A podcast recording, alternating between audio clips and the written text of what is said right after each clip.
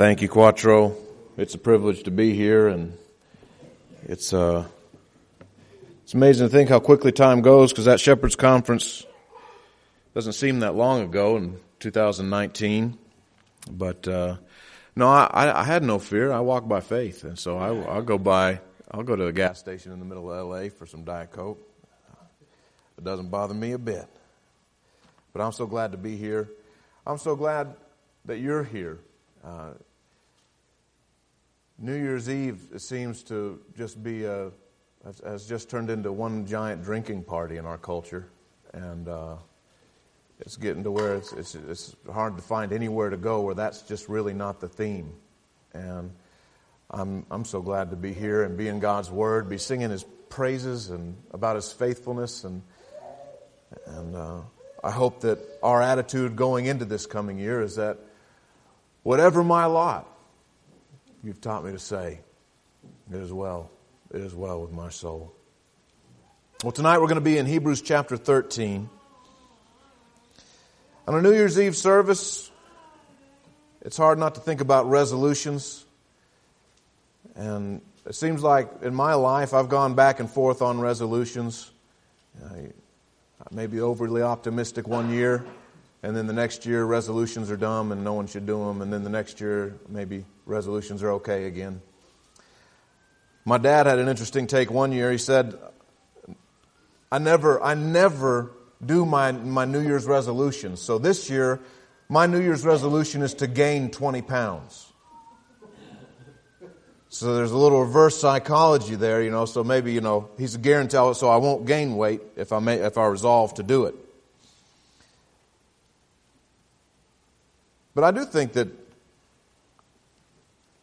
we should be thoughtful, and we, we're going to see this here in God's Word. I do think that if your resolutions are made, uh, you're trying to improve your life for comfort or for pride or for fear, for fitting in, for trying to earn God's favor, your resolutions will ultimately fail.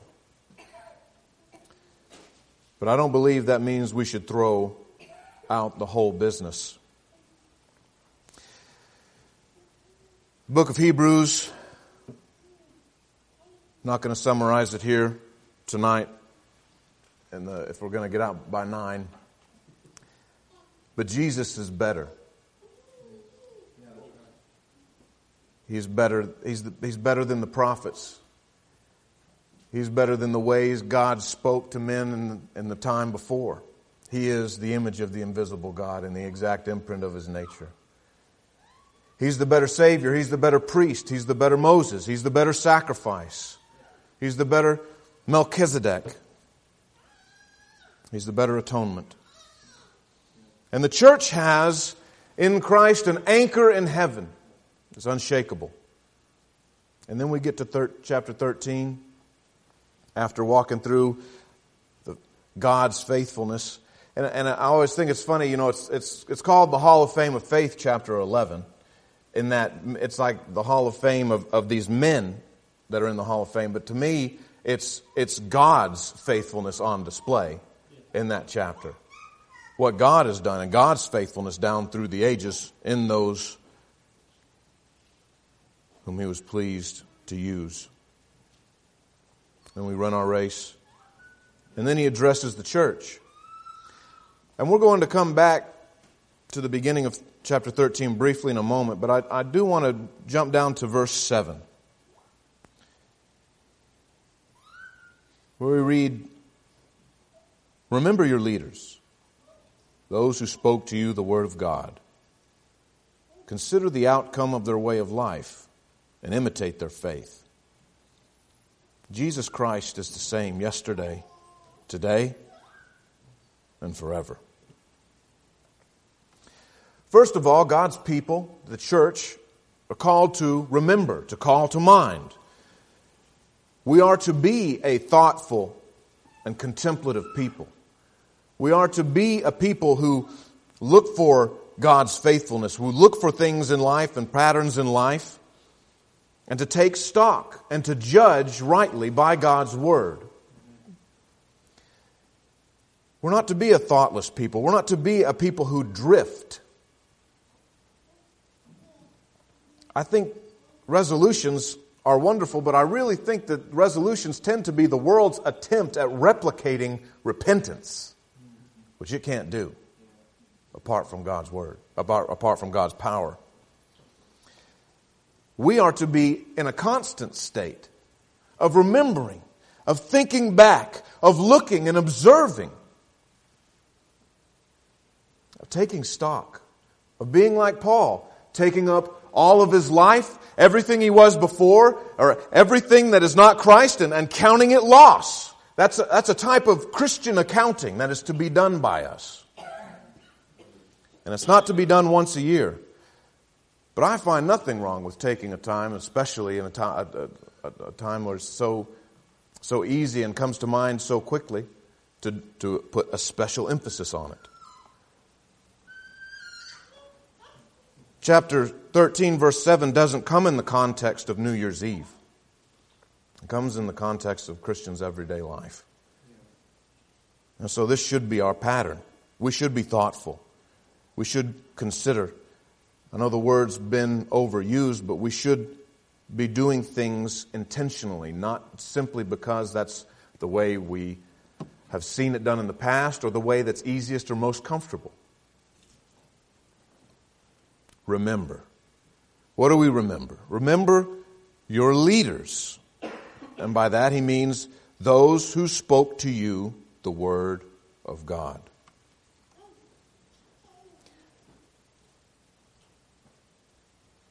I find it fascinating. I find it amazing, astounding, and humbling. That once again, in God's Word, what we find is that the means of grace God chooses to use is the local church.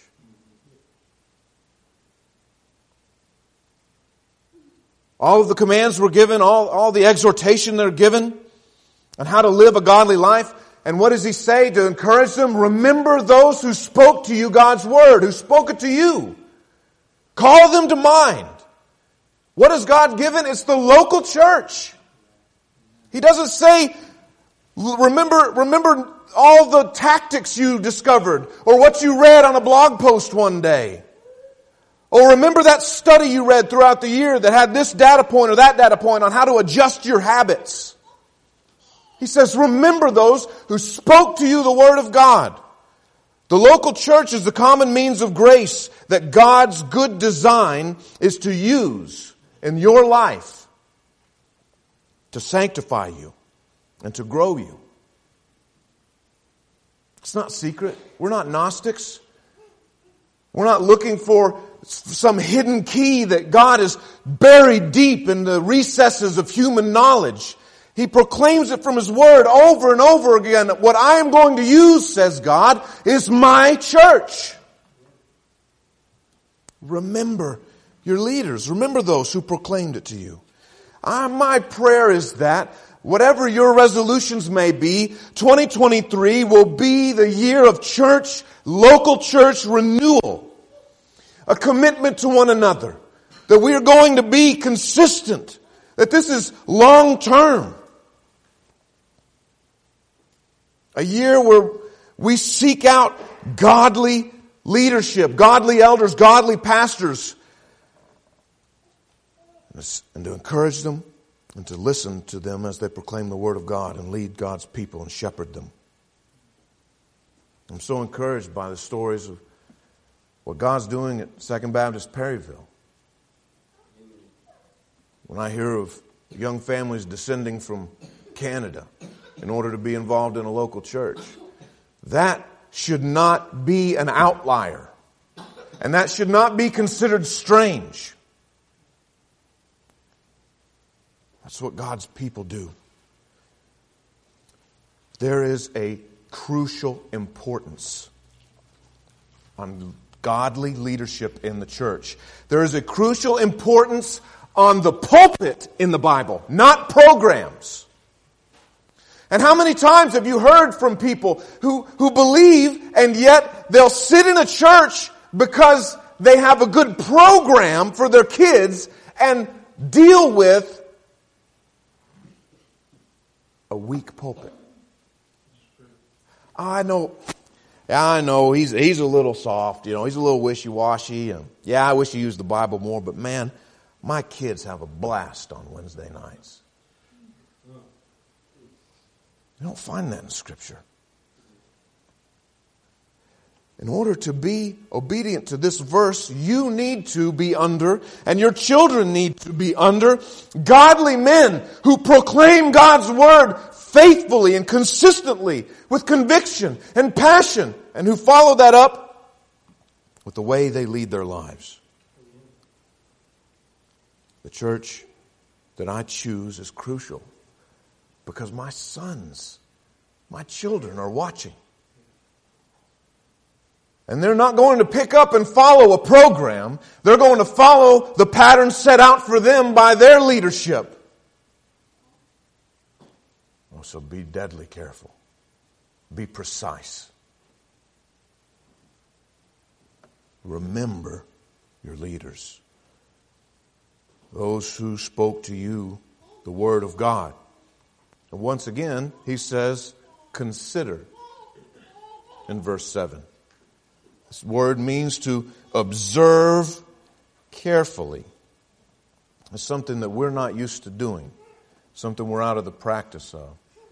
There's a book uh, about how to read the Bible called, I think it's in Grasping God's Word.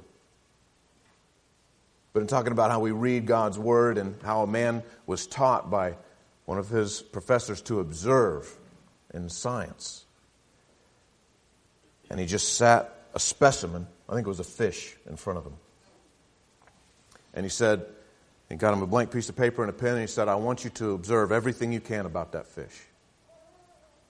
And so, you know, he poked around a little bit and he had about 10, 10 things. He said, All right, I'm done. The professor said, No. You haven't, you haven't been looking. You haven't you haven't really been looking. And he made him sit there until he had not 10 things, not 20 things, not 30 things, until he had 50 observations, 100 observations about this singular fish. It's not even moving. In order to teach him how to observe, how to look, how to make distinctions, how to see. Christians are to be a thoughtful people. We are to be a considerate people, a people who observe carefully, who watch, who aren't looking for the easy answer or the quick answer, but rather are looking and watching carefully. I don't know how you do this if you have a celebrity pastor who is a CEO of a large corporate church. You don't know him. You may know his social media platform or what he presents to you on a Sunday morning. But it says to consider the outcome of their way of life.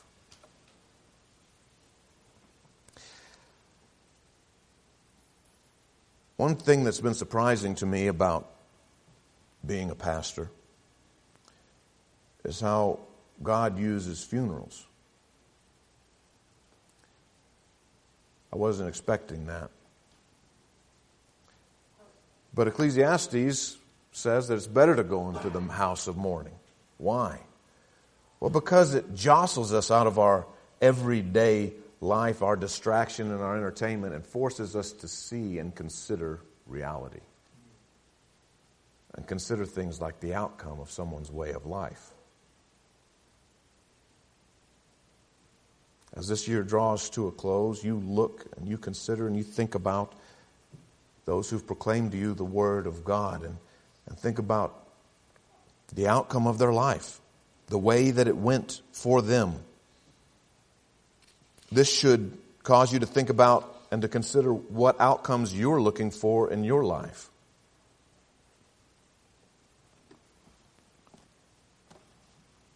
Are you looking for wealth? Prosperity? Ease and comfort? Well, if you're looking and observing carefully godly men, you'll find that m- most times That's not the outcome of their way of life. Most godly men don't die with mountains of treasure hoarded up.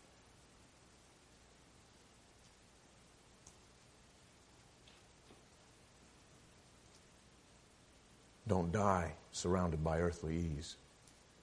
And it should cause you to think about what does it mean to be truly blessed? What does it look like for God's blessing to be upon you? Does it look like at the end of your life everything is easy, everything is smooth? Ultimately, what you're looking for, the outcome of their way of life, is for faithfulness and faithfulness to the end. You see, this pattern, it, it, it assumes a long term relationship in the local church where you see men and observe men from when your eyes are young and you see them grow old and pass away. And as you get older, you then can consider and look back and remember God's faithfulness in their lives. Consider the outcome of their way of life. And I want to be careful here. It says, and imitate their faith. It does not say imitate their personality. It doesn't say imitate their quirks. And it surely doesn't say imitate their sin.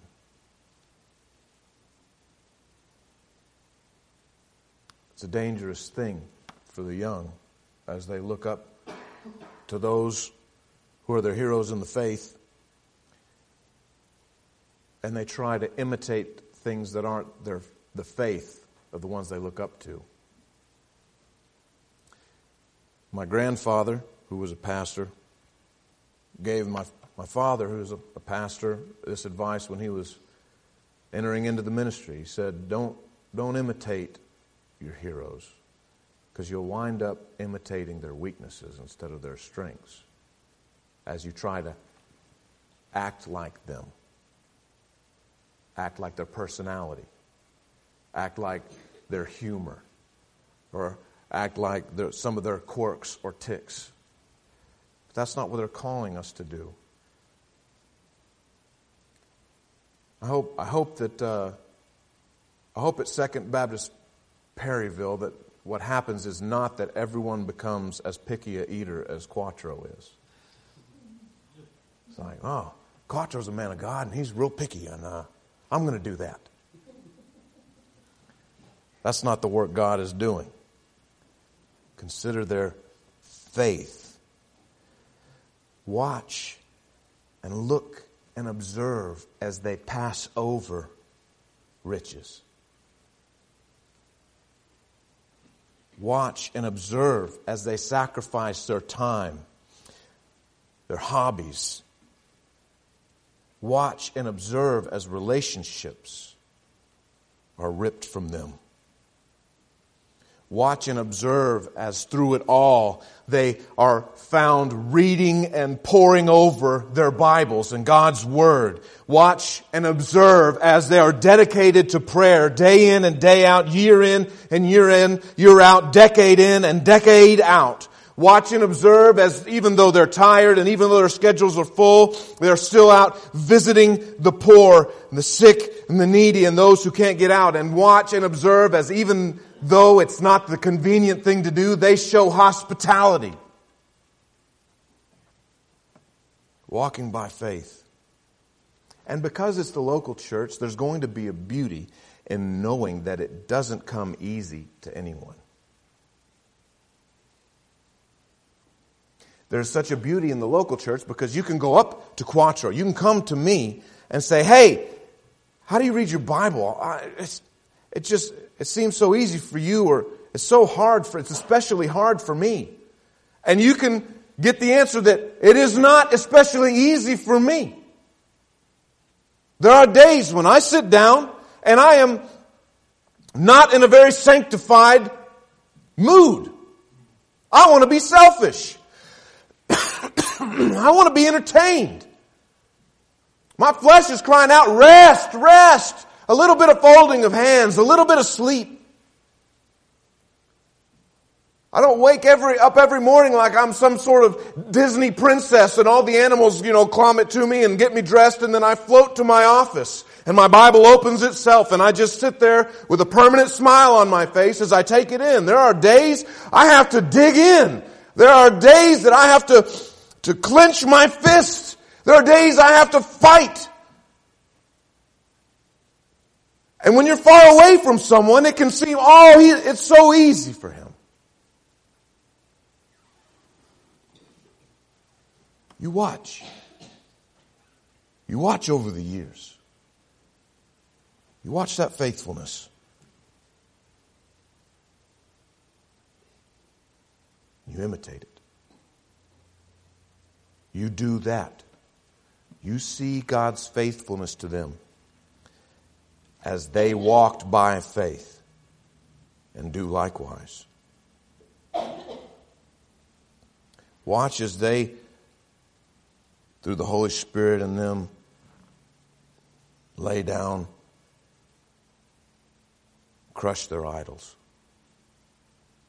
and see God's faithfulness through it all. How do I know we're talking about primarily God's faithfulness? Well, because of the encouragement in, that He gives in verse 8. Jesus Christ is the same yesterday, today, and forever. He doesn't say, You're just as strong as them. You're just as good as them. You're just as talented as them. Take heart. Imitate them. You're special. You're equipped. You're, you're, you're so talented. No, the encouragement is imitate them, imitate their faith and the knowledge of those men, however greatly God used them, were men. And the only reason they attained to that level of faithfulness is because of the faithfulness of Christ. And that faithfulness of Christ and Christ himself does not change down through the ages, so you can trust in them as well. We don't create superheroes in the church. There's no Superman. There's only Jesus. And the same Jesus who moves and works, and the men that you, God, has used in your life to speak His word, is active in you. We can do likewise because God doesn't change. The same God that saved and sanctified them will save and sanctify you. So you can, tonight on the precipice of a new year, consider these things. Look at your own life. And lay down your idols because God is faithful. You can walk away from everything you know and everything that's familiar and go into a new place. We've seen God do it with Abraham. And the same God that saw Abraham from his home all the way to the promised land is active and moving in you. And so you don't have to make an idol of your comfort or of what's the norm you can have courage to fight. Jesus Christ is the same yesterday, today, and forever, and the same God that was with David in the wilderness as he hid in caves and looked for food and had to run and flee to enemy territory for a time and saw him faith, faithfully to the throne of Israel that very same God is moving and working in you. You can have the faith to stand alone because the same God that was with Elijah is working and moving in you.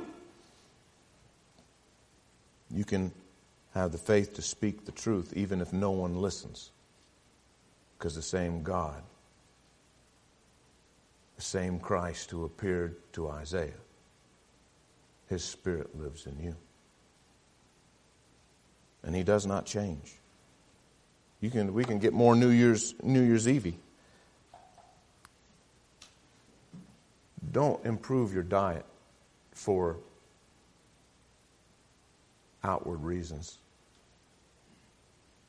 No one realize that you can refuse gluttony, as Daniel did. Was it not a temptation in Babylon? all the delicacies of this world laid before him. Daniel missed out on those delicacies. He did not get them. He refused them. And was Daniel laid waste? Did Daniel die thinking, oh, if I had only have tasted that meat of Babylon? No, God was faithful to Daniel. And that same God is living and working in you. So you don't have to fear to lay down your idol. God is faithful. We've seen it all through scripture and God is so gracious that He calls us and commands us to see His faithfulness displayed in your leadership day in and day out as well. So you don't just have the Word of God, you have the people of God to encourage you in this very endeavor. Watch. Look. Step out in faith in Jesus. And then you can consider tactics. But what I fear is, is that too many Christians enter the new year stepping out with faith in their tactics and only afterwards consider Jesus.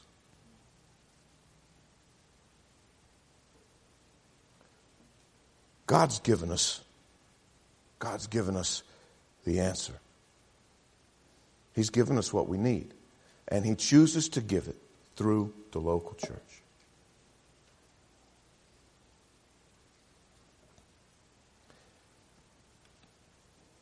And it all glorifies God. I love Quattro. He's my brother in Christ. I'm encouraged by him. But I know he's not perfect.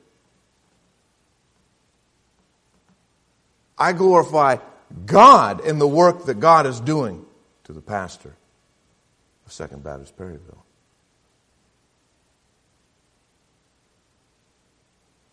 I have some of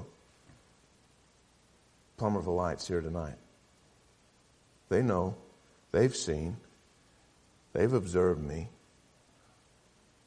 And they know that any work God does at First Baptist Plumerville won't be as a result of my puny efforts. Any work God does through me, any God work God does in the church will all glorify Him. So watch, look, see, observe. God is moving still.